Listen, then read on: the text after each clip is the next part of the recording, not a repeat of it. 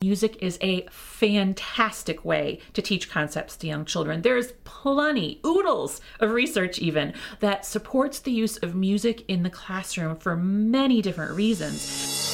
You're listening to Elevating Early Childhood, where we believe in leveling the playing field and bridging the gap between the world of preschool, pre K, and K 12 education.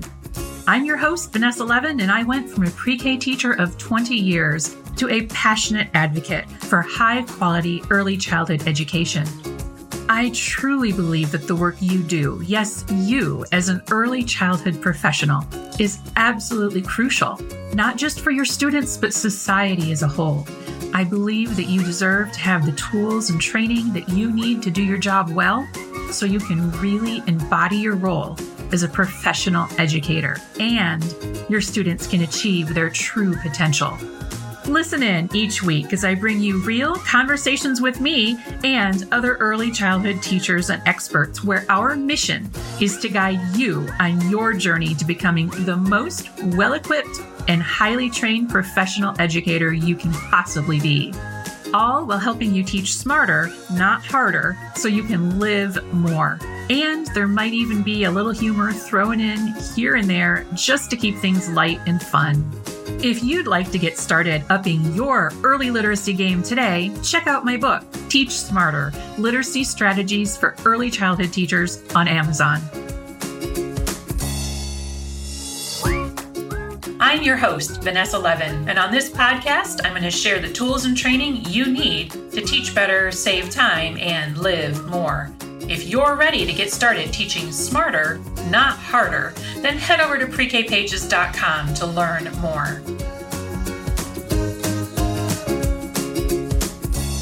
This episode is brought to you by ESGI, an online assessment tool that makes gathering student assessment data and automatically generating charts, graphs, and reports a breeze.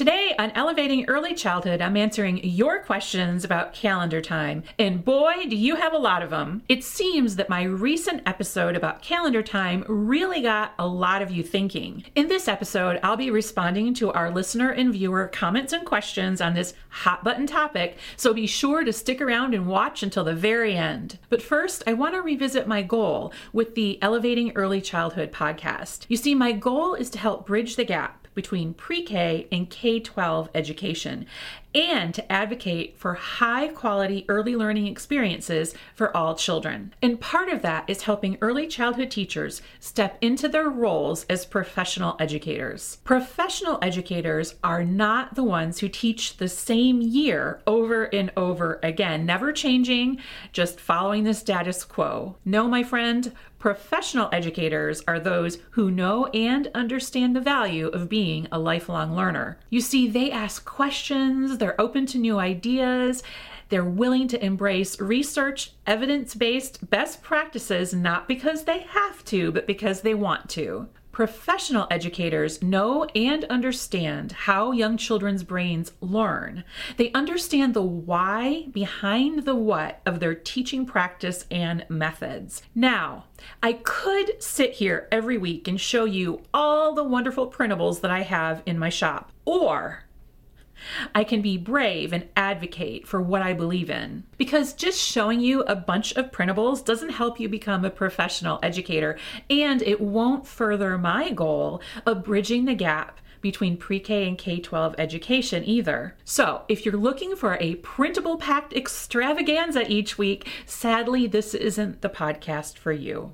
So, thank you for coming to my TED Talk. And now, on to the questions. This one is from the video comment section, and this viewer says, It's my opinion that we're not giving enough credit to the intelligence of many to most four to five year olds. They can learn much more than we think they can. So I couldn't agree more. You're absolutely right. They can learn so much more than we think they can. It's really more about how they learn these things. That's the real question. I'm all for teaching concepts to young children in context, right? In ways that are meaningful to them. And here's another one from the video comment section. It says, My kids love learning the calendar and hate when we don't do it. I really don't see it as a problem. So I'll address the first part of this comment first, and it's the My kids love learning the calendar part. And here's the thing my nephew, he's five now, loves Cheetos, right? I mean, he really loves Cheetos. When he was three years old, his father found him standing on top of the stove in the middle of the night trying to get to the Cheetos in the cupboard up above, right? So he will do anything to get those Cheetos. When he came to visit me last summer, he called me on the phone and said, Don't forget to get Cheetos. In fact, he would eat Cheetos for breakfast, lunch, dinner, and snack if his parents let him, right? But his parents don't do that because they want him to have a healthy, balanced diet. They're the adults and they're doing what's best for his healthy development. Would we would you agree with that? My point is this teaching something because our students like it is not a trait of a professional educator. Instead, we can look for more authentic ways to teach counting, shapes, numerals, etc., that don't take time away from what really matters in the classroom, which is play every minute that our students are sitting in front of us should be a nutrient rich, right? Fun and meaningful experience for them. I propose that there are many other ways to accomplish that which don't involve a calendar. And now, onto the second part of the comment. They hate it when we don't do it. And I will agree with you on this.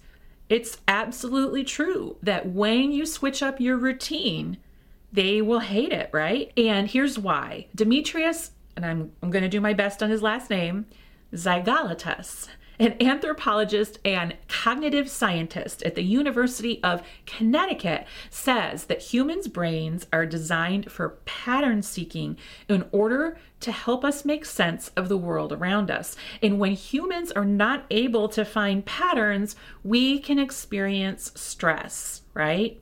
So, our mind craves regularity and routine to fight off anxiety and young children crave routine. It helps them feel in control when they know exactly what comes next and what to expect. So it makes perfect sense that they enjoy the routine of calendar time, right? I never said kids hate calendar time. My point is it's not the best use of their time in the classroom. And here's another one from the YouTube comment section. So this says The calendar, in my opinion, is so incredibly useful and important to early math. This is how many of my students rote and back count. They count what comes before and after with numerals, days, and, and months. Okay. So my thoughts in response to this comment are Can rote counting and numerals be taught through calendar? And yes, they can, right? But is the only way to do that through using a calendar. Here at Elevating Early Childhood, we're all about teaching smarter, not harder. And that's why I just had to tell you about one of my favorite time saving tools, ESGI. I use ESGI to help me teach better because they have thousands of preloaded assessments I can use with the click of a button to figure out where my students are strong, where they need extra help, and where I should focus my small group instruction. It brings so much direction to my teaching so I can be confident that 100% of my students will be kindergarten ready by the end of the year. Plus, if you have assessments you already use and love, you can give yourself an upgrade from that tired, clunky old paper based delivery. Simply design and build your own assessments right inside the Autotest Creator. ESGI is quick, easy, and saves tons of time gathering the data you need to teach like a pro. So, what are you waiting for? Start teaching smarter, not harder, when it comes to student assessment. Just go to esgisoftware.com and enter promo code PREK PAGES. That's P R E K P A G E S to try ESGI for free for 60 days. And you can even save $40 on your first year's subscription. Now, back to the show. If you listen to episode 41 with math expert Shannon McCartney, she discusses which math skills are the most important for our young children to learn, the skills that create a solid foundation upon which all future math learning is built. And spoiler alert, rote counting and numeral recognition are not anywhere near the top of the list. So I think this particular comment requires a bit of a mindset shift, right? Because we have to look at how children learn concepts, right? So if we, as the professional educator, believe that numeral recognition and rote counting are the most important aspects of math learning, that is where we need to look at first because that is not true. Okay, on to another comment from the YouTube video. So it, this one says song memorization will help them in the long run, even first grade.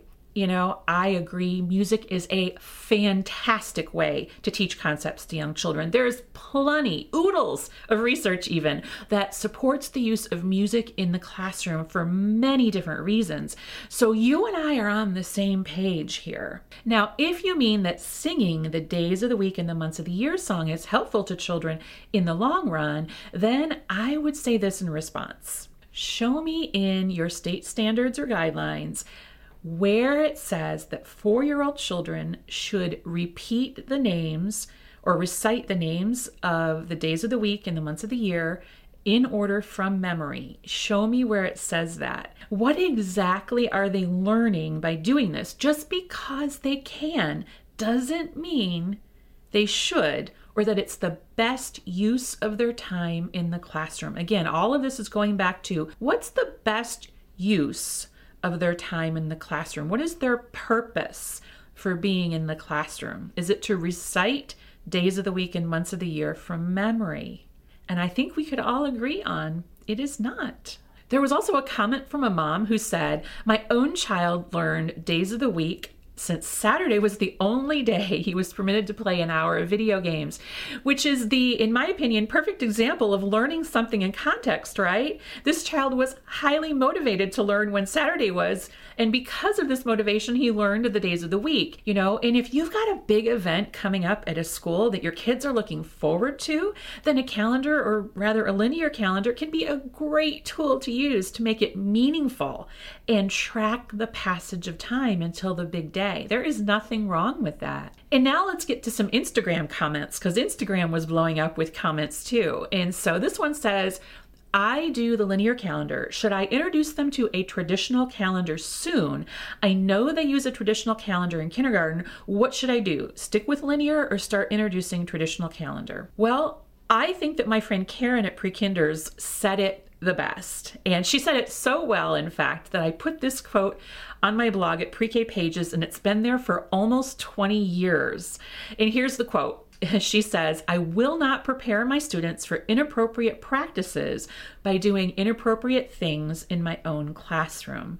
I love it. I could not have said it better myself. I quote it all the time. Um, and here's the thing every minute that your students spend playing with each other, talking and singing is exponentially more beneficial to them than sitting them in front of a calendar. Now, here's another one from Instagram. When my kids do calendar, they're counting, patterning, identifying colors, learning spatial concepts, and socially interacting. And my response is counting, patterning, identifying colors, learning spatial concepts, and socially interacting can be done in a wide variety of different ways. You don't need a calendar to do any of those things. You see, young children learn colors naturally, right?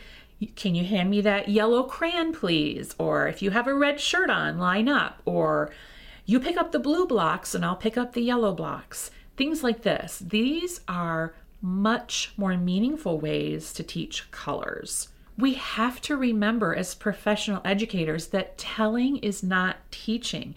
Telling children that the sun is yellow, everybody says yellow, everybody point to something yellow. This is not the best use of their time. And plus, what about the kids who already know yellow, right? And patterns? Patterns occur in nature. They occur all around us. Visual patterns are just one of the many different types of patterns there are. Music is really one of the best ways to teach patterns. You can make patterns out of movements too. If patterns are on your state standards or guidelines for pre K, then I ask what percentage of the standards have pattern in them, have the word pattern in them. So I looked at some pre K state standards and the percentage of the standards that mention patterns were less than 1% of all the standards combined for pre K. So, my question then is are we practicing something that is only 1% of what we're supposed to be teaching in a school year? Is that too much time being spent on that one thing? If patterns are less than 1%, why are we spending a portion of every single day of the year on them when we know that we're built we're supposed to be building that solid mathematical foundation and focusing on what really matters, right? And patterns are a small part of that. In social interactions, I think we can all agree that social interactions are best learned through centers, through play, right? I mean, if you mean the self regulation skills like waiting for a turn and listening, all of that can be accomplished during any whole group time, no calendar necessary. Calendar is not the glue that holds your circle time or your morning meeting or group time together. And these Instagram comments, they were on fire. So here's another one. This one says, We use calendar for learning about holidays, classroom events, and weather. There are fun jobs associated with it, like moving the day of the week marker to the next day, putting a sticker on the weather board, after looking out the window and deciding what their weather prediction was. It's all a part of our classroom community. They loved it, it was totally age appropriate. I think you're preaching to the choir here, friend. I agree that having a whole group time, circle time, morning meeting, all of that, whatever you want to call it, is extremely necessary. It's not only a great way to start the day, but it's a critical component of a high quality early childhood experience. No arguments here. You can still learn about classroom events, upcoming school holidays, and weather without a traditional calendar. Again, this calendar is not the be all end all, right? You can have a helper move the marker to the next section of your daily picture schedule, which is really kind of the glue that holds things together, right? As opposed to the calendar, or even on your linear calendar. No need to throw the baby out with the bathwater, folks. No need. Now, here is what some of our teaching Trailblazer students had to say about calendar. Our Trailblazers are teachers who have embodied that professional educator mindset that I mentioned earlier. Here's what one of them had to say. This is my first year being the lead teacher at my center after four years of being the assistant. And I hinted at changing the calendar for so long, but nobody was for it. Now that it's my classroom, I changed it to a linear calendar and I love it. You've inspired me to also ditch the months and the days songs. It takes up so much time. I have two classes that only meet for two and three days threes and fours for two and a half hours. And I feel like calendar was wasting so much of our time. Our morning circle takes too long, and I really want to shorten it. So, this is how our trailblazers see themselves. They see themselves as professional educators. They've stepped into the role. And here, this person was talking about how she was able, she felt empowered to advocate for her students by changing her teaching practice and trying it out and then feeling that success rather than being afraid to make changes. Here's what another of our longtime trailblazers had to say about calendar time in her classroom. She says, One of the best things I did was ditch the long calendar time with songs, patterns, numbers, etc. I never did calendar before coming to my current preschool, but it was something that was expected and was in place at the school before my arrival. I haven't had one regret, and my students still get the concept of passage of time, but we have more time for hands on fun. Well, kudos to you. I know this particular trailblazer well, and she really embodies the spirit of a professional educator through her willingness to um, embrace teaching practices, best teaching practices. So there you have it. Those are not all of the comments and questions that I received, but those are a lot of, or the general gist of the different comments that I received from you all, from all of you listeners or viewers out there, whether you are in, on Instagram, Facebook, here in the video comments. I just took them all and compiled them into this one episode for you. So I hope that gave you some more food for thought. And if you'd like to continue this conversation, um, if you're watching along in the video comments below, go ahead and let me know what your thoughts are on this episode. If it helped you uh, reframe your thinking or other things that it brought up for you, feel free to share that. And until next time, I'm Vanessa Levin, onward and upward. You so much for listening to Elevating Early Childhood. Do you have a question that you'd like me to answer, raw and uncut, right here on the podcast? All you need to do is head over to Apple Podcasts and follow these three simple steps. Step one, leave an honest rating and review telling me what you think of the podcast. Step two, in that review, ask anything you want related to early childhood education. And step three, if you'd like a shout out, leave your Instagram handle or name for me right there in your review. That's it. Easy squeezy, lemon peasy. Then listen in each week for a chance to hear your question answered right here on the podcast. Until next time, I'm Vanessa Levin from Elevating Early Childhood. Onward and upward.